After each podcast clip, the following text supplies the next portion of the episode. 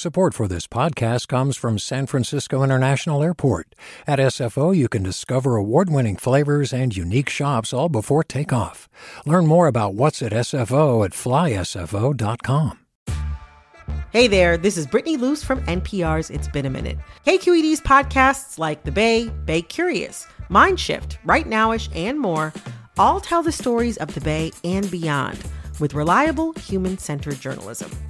They aim to inspire, make you think, entertain, and expand your understanding of the place you call home. Here's how you can support podcasting at KQED. Showing your support is easy, and you can join Brittany in supporting KQED Podcast too at donate.kqed.org slash podcast. That's donate.kqed.org slash podcast. From KQED.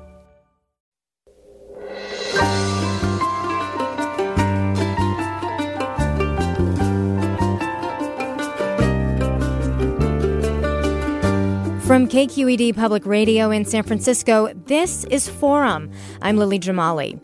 Calls are growing for increased oversight of the Fire Victim Trust, set up to compensate survivors of fire sparked by PG&E equipment. That's after a KQED investigation found the trust spent $51 million on overhead expenses in its first year, while most fire survivors haven't seen a dime. Then at 9:30 as summer approaches, the danger is increasing of high-risk power lines starting more fires around the state. We'll discuss where the Bay Area's riskiest power lines are and where to go for help if the power line doesn't look right. That's next on Forum right after this news.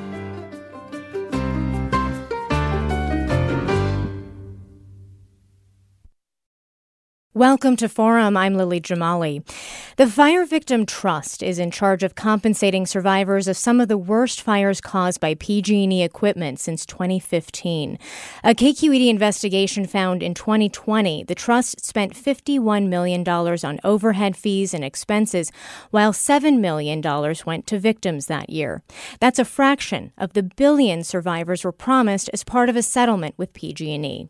In this segment, we're talking about the pace of compensation from the Fire Victim Trust and just how much it's picked up this year. Joining us first is Sasha Poe, who lost her home in the 2018 Camp Fire. Sasha, welcome to Forum. Thanks, Lily. It's great to have you here. Talk us through what life is like for you right now, Sasha. You're living in Chico, right? Yeah, we live at Chico. We have a rental. We've, um, for the last two and a half years, been trying to rebuild our home and it's a struggle. Um, it's a struggle at every step of the way. It's not like it's just part of your life that it's affected. It, it's it's all of it. And it's it's all encompassing. We feel like we're refugees in modern california mm. trying to get back to our homes. But because of you know whatever the conflict was you know in our case pg&e fires um, we can't. And, and and it's a complete struggle I'm so struck by your description of how you live now. This idea that you and, and so many folks like yourself are or consider yourselves refugees in your home state. Um, are you planning to move back to paradise? I know there's a lot of challenges involved in doing that. Um, how, how, likely is that uh, from where you from what you can tell right now?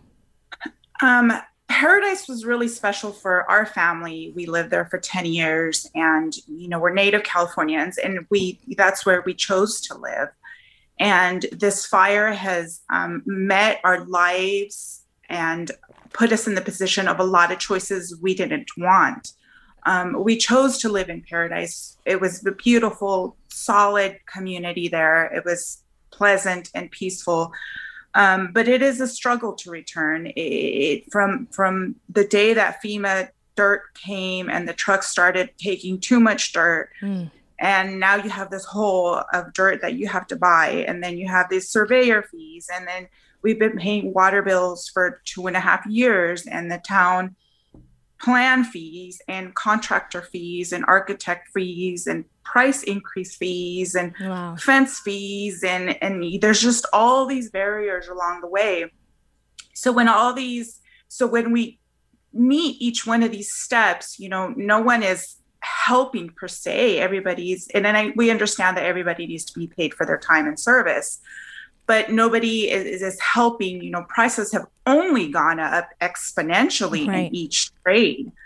Um, so it's been top dollar for everybody that has come in to help. And we are grateful and thankful that there is more um, involvement in trying to rebuild fair, paradise, but it, it, it's not at, you know, any kind of, and we're not asking for a discount, just for prices not to go up. Right. Um, and and one of the things I want to talk about with you is this idea of, you know, getting um, the distribution that you are owed uh, from this fire victim trust. Um, I, am not sure if you were able to get money from your insurance. It sounds like you might have been underinsured, but certainly the money from that trust would help you move on. What's been your take on how the trust has handled its responsibility to survivors like you?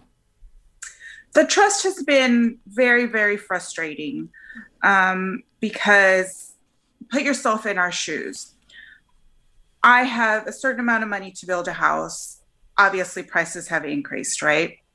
So now we're being told that I may get 65% of a 30% payment sometime this year. Mm-hmm. And just so that I can help uh, listeners who aren't familiar understand, let's say you were owed, uh, let's call it $100,000, which of course is, mm-hmm. is, probably low. But of that 100000 right now, fire survivors, uh, because of the way this trust in part was structured, fire, fire survivors are getting just 30% of that $100,000 right now to move on. And then you, you are also referencing the cut that goes to your lawyer. Go ahead. Yeah. So, so say for example, you're owed a hundred thousand, and this thirty percent, you get thirty thousand, and the lawyer gets their 34, 35 percent. So that gives you maybe fifty thousand dollars to build a house.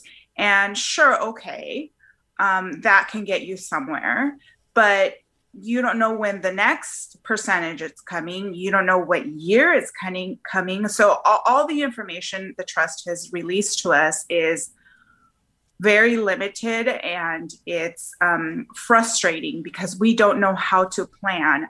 We, our family has already had to cancel plans with a contractor that we were set up.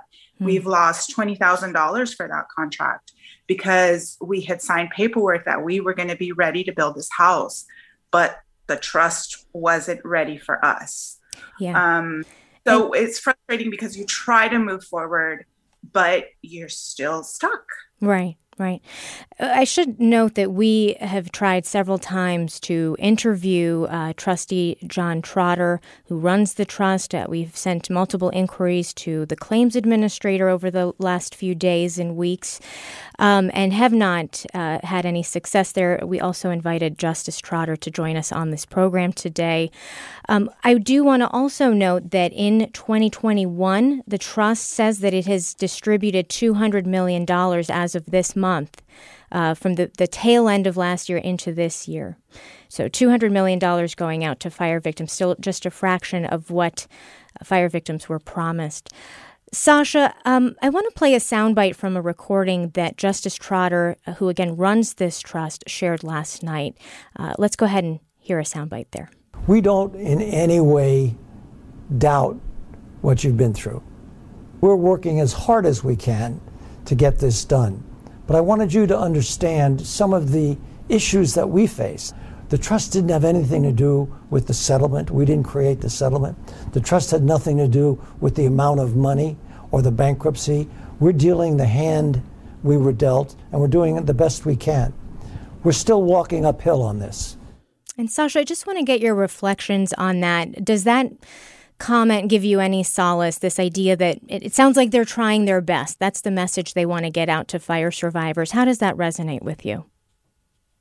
you know, um, we are thankful that you know that there have been all these people that have come to Paradise um, and all the other fires to help. Um, but at the end of the day, there's a certain morality and ethics to how fire victims are being treated. Um, cities have been paid out, counties have been paid out, insurance companies have been paid out, trustees and all the administrators have been paid out. Um, and we still don't have a home. Um, so there's so while I understand that it takes time, we face this real urgency every day and every week and every month you know where where is my daughter going to go to high school next year? Um, where do we live? You know where what you know what does our, our life look like you know? So, so and that's why i call us you know the modern day refugees of california because we are just sort of flapping in the wind kind of waiting for something to materialize. And it's been two and a half years yeah. And Sasha, um, we're going to bring in another guest in a moment, and I'd love it if you could stick around for the half hour. Um, but what message do you have for Justice Trotter and the people running the trust? I, I imagine they may be listening to this show. We, uh, you know, thank you for all that you've done. Um, but why, we, we need you to understand that we have faced an uphill battle at every point and um, consideration in the morality of expenses and the expenses we face are not you know normal. They're anything but normal. We've asked the judge to lower attorney fees. We have asked the, the judge right now in all these fees being created by um, the administration of the trust to lower the fees because the fund is limited. And you know everybody always uses the word 13.5 the number excuse me but the reality is it may be 10 so you know is the trust going to mm-hmm. spend 130 million dollars still if it the the number only ever totals 10 million yeah. once that stock gets sold. This is such an important point. So, for, for listeners who aren't familiar, uh, these fire survivors, there's 70,000 of them, uh, were, were promised approximately $13.5 billion in a settlement. Uh, that was finalized last year, and that 13.5 because half of it is PG&E stock, which is a whole other issue. But because of that, the value of that 13.5 is now 11 billion dollars based on the current trading of PG&E shares. So 11 billion plus an additional 700 million in cash is coming uh, after this fire season if PG&E still has the money. Um, we're going to bring in our next guest. Sasha, please do stick around. It's so good to have you here. We are talking about a KQED investigation finding that the Fire Victim Trust spent $51 million on overhead fees and expenses in 2020, while 7 million went to victims that year. We are now joined also by Scott McNutt. He's a former member of the Board of Governors at the California State Bar. Scott, welcome to Forum. Good morning, Lily. Thank you for having me. It's great to have you here. You've been practicing bankruptcy law for decades here in the Bay Area, and I, I know you have a pretty solid grasp on what these things are supposed to cost. And I think it's a good opportunity to address some of those fees because they strike a lot of people as high. So you have $150,000 a month going to the trustee. The top claims administrator is charging $1,250 an hour. You have a host of Wall Street firms and lawyers getting um, plenty of millions from this trust. And we should note that all of that money is coming from funds for fire survivors. Scott, is this normal? This is one of the most abnormal things I- have seen in my practice. I'll, I'll be candid. I, I chaired the insolvency law committee of the state bar. I teach at UC Davis Law School, and I was counsel to the fee examiner in this case where I got to look at nearly $700 million in professional fees that were billed to PG&E, uh, which are probably half the total fees in the case. Mm-hmm. And, and the and Scott, I'm going to actually have you pause for just a moment and pick up that thought in just a couple of minutes. We'll be right back after this break. Stay with us.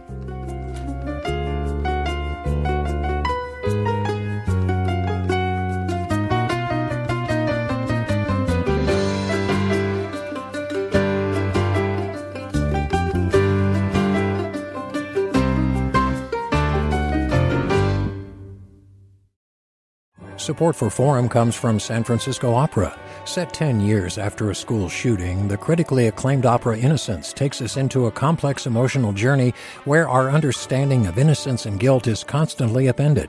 Kaija Saariaho's ethereal score collapses the past into the present as a community of survivors grapple with how to move forward. Don't miss the highly anticipated American premiere of Innocence, June 1st through 21st. Learn more at sfopera.com.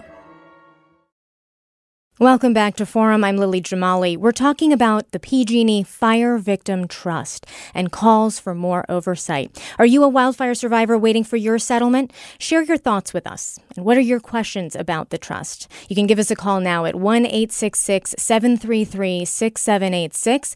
That's 866-733-6786. You can also get in touch with us on Twitter and Facebook. We are at KQED Forum. Or email your questions to forum at kqed.com Scott McNutt is a bankruptcy attorney here in the Bay Area. And when we left off with you, Scott, I'm sorry I cut you off there. Uh, you were just describing, you know, your assessment of whether the fees that are being charged, some of which strike many people as quite high, whether those fees are normal. Go ahead and, and pick up your thought. Well, it was it was wonderful to listen to to Sasha Poe and you listen to her story and you realize that you multiply her story by 70 or 80,000 people and it just it it breaks your heart. You played a brief clip from Judge Trotter who there's a 13 and a half billion dollar trust that he is administering. It's distributed 200 million dollars. Many of these victims have been out there unpaid for 4 years. And Judge Trotter makes it sound like he says he's dealt the cards he's dealt and he's working as best he can.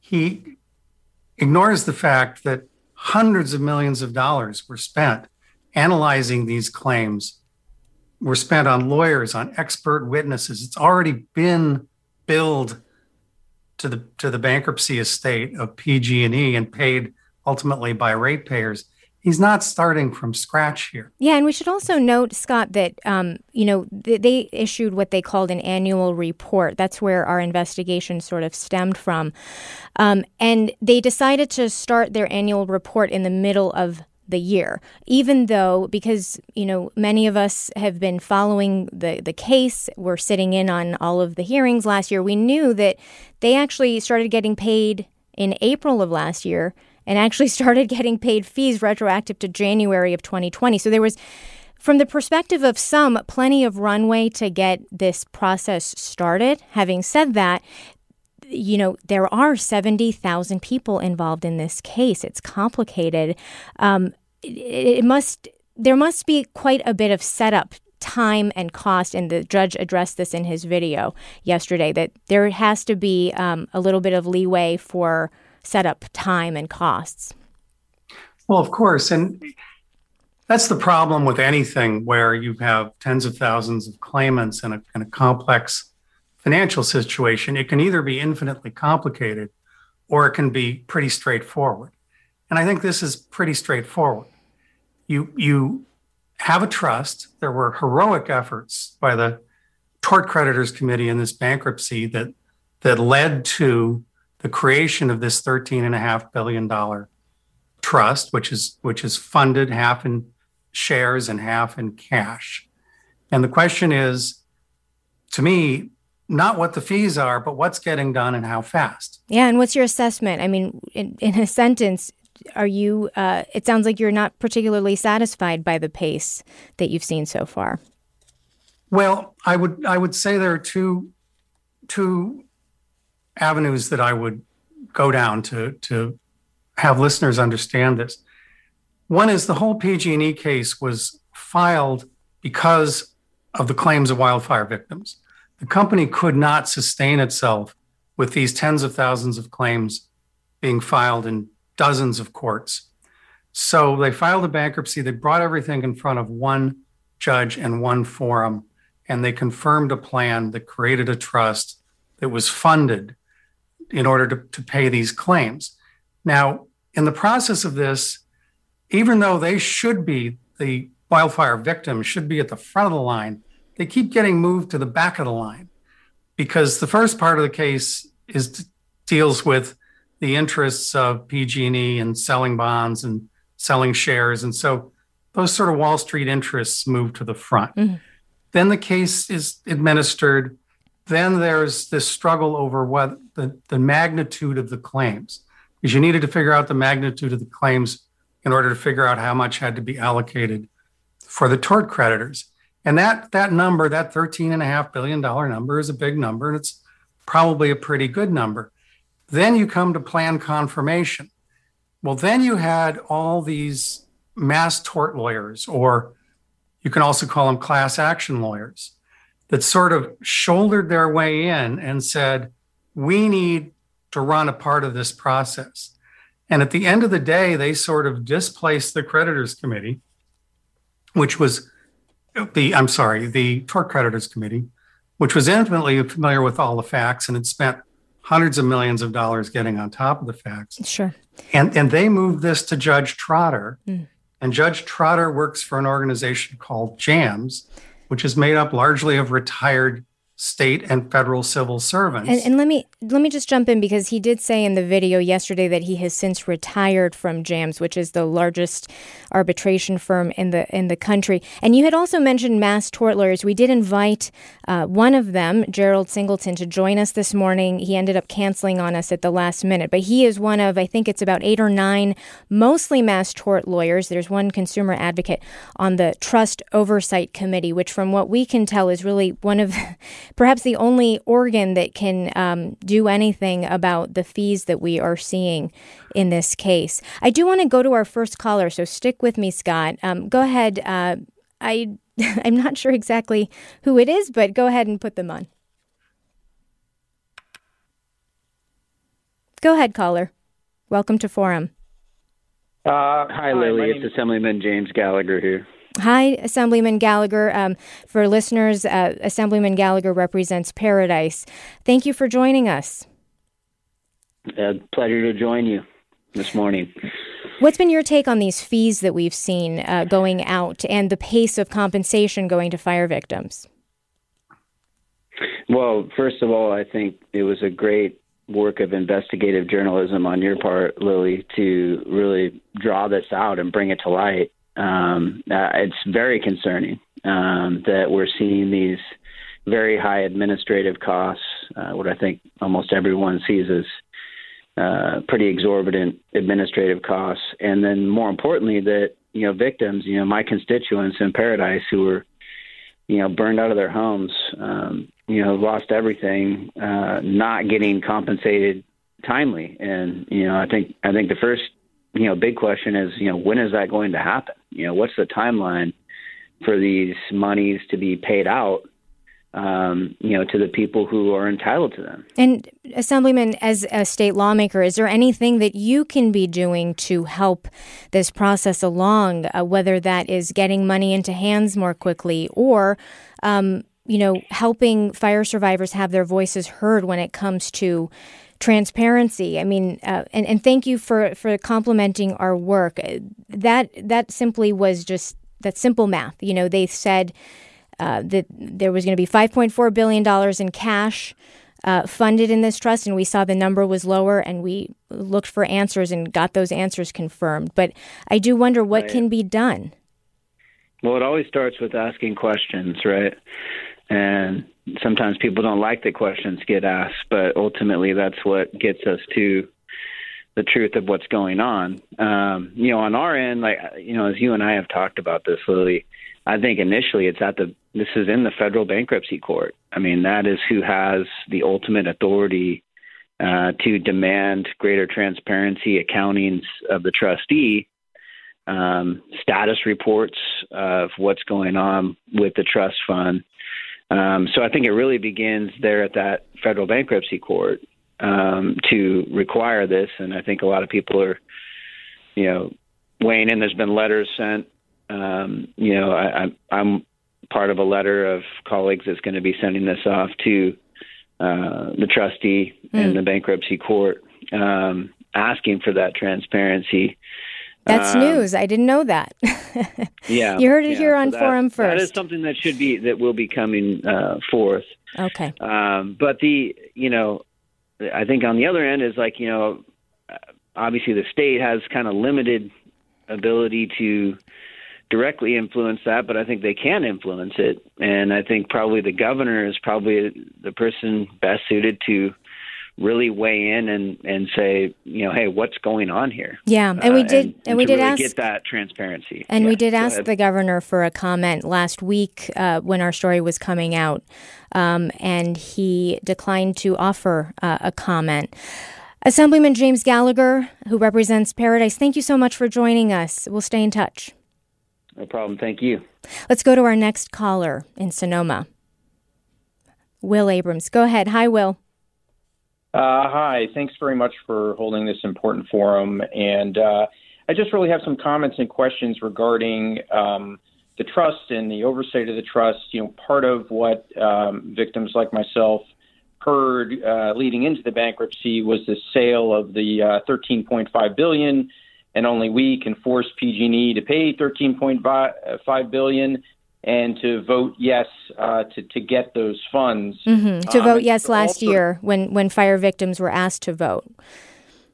That's right, and and there were lots of tactics that were deployed by uh, the fire claimant professionals or the victims' attorneys um, at that time that just aren't don't seem to be leveraged now to advocate for victims. So these same attorneys are not uh, putting forward motions, as was de- just described in Judge Montali's courtroom, to press for additional oversight um, and to press to have more transparency in the trust.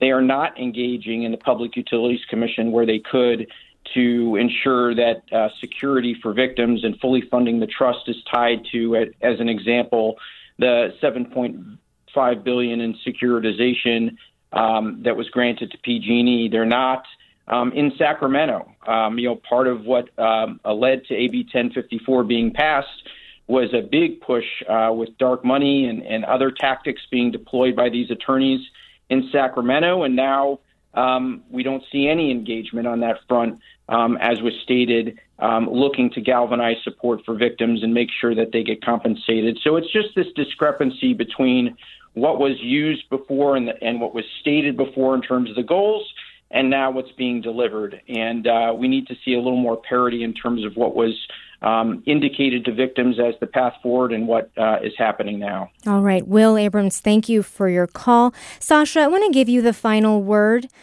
Uh, what are your what are your final thoughts here? Um, my biggest concern is not just us fire victims; it's the pattern that's being established the transparency, the morality, the ethics of what is being done to people in California who face, you know, certain um, inverse condemnation cases like this with PG&E. We have been pushed over to the side and labeled as whiny, incapable people. And it's devastating for this to happen to you. So, um, going forward, it's troubling that this will establish a pattern of how people get treated where corporations and profits come first, and counties and insurance companies and trustees and administrators and attorneys and taxes. And, you know, at the end of the day, we, you know, I don't know where where where does this put us going forward? Yeah. And I'm concerned. Thank you so much for sticking around uh, for the for the full half hour. Um, I really do appreciate it. Sasha Poe, a Camp Fire survivor in Chico, Scott McNutt, a former governor of the California State Bar, and I want to just end with a comment from Richard, who writes: "No president, no heart surgeon, no scientist gets paid one hundred and fifty thousand dollars a month. How can the trustee take one hundred and fifty thousand a month for herself?" For himself out of the survivors fund. Is that even legal? And Jennifer writes, the trust is a joke. It's salt on a trauma wound. Again, we did invite the trust to come and join us here on Forum, uh, and unfortunately, that did not work out. Thanks to all of you for joining us. We'll be right back on Forum from KQED.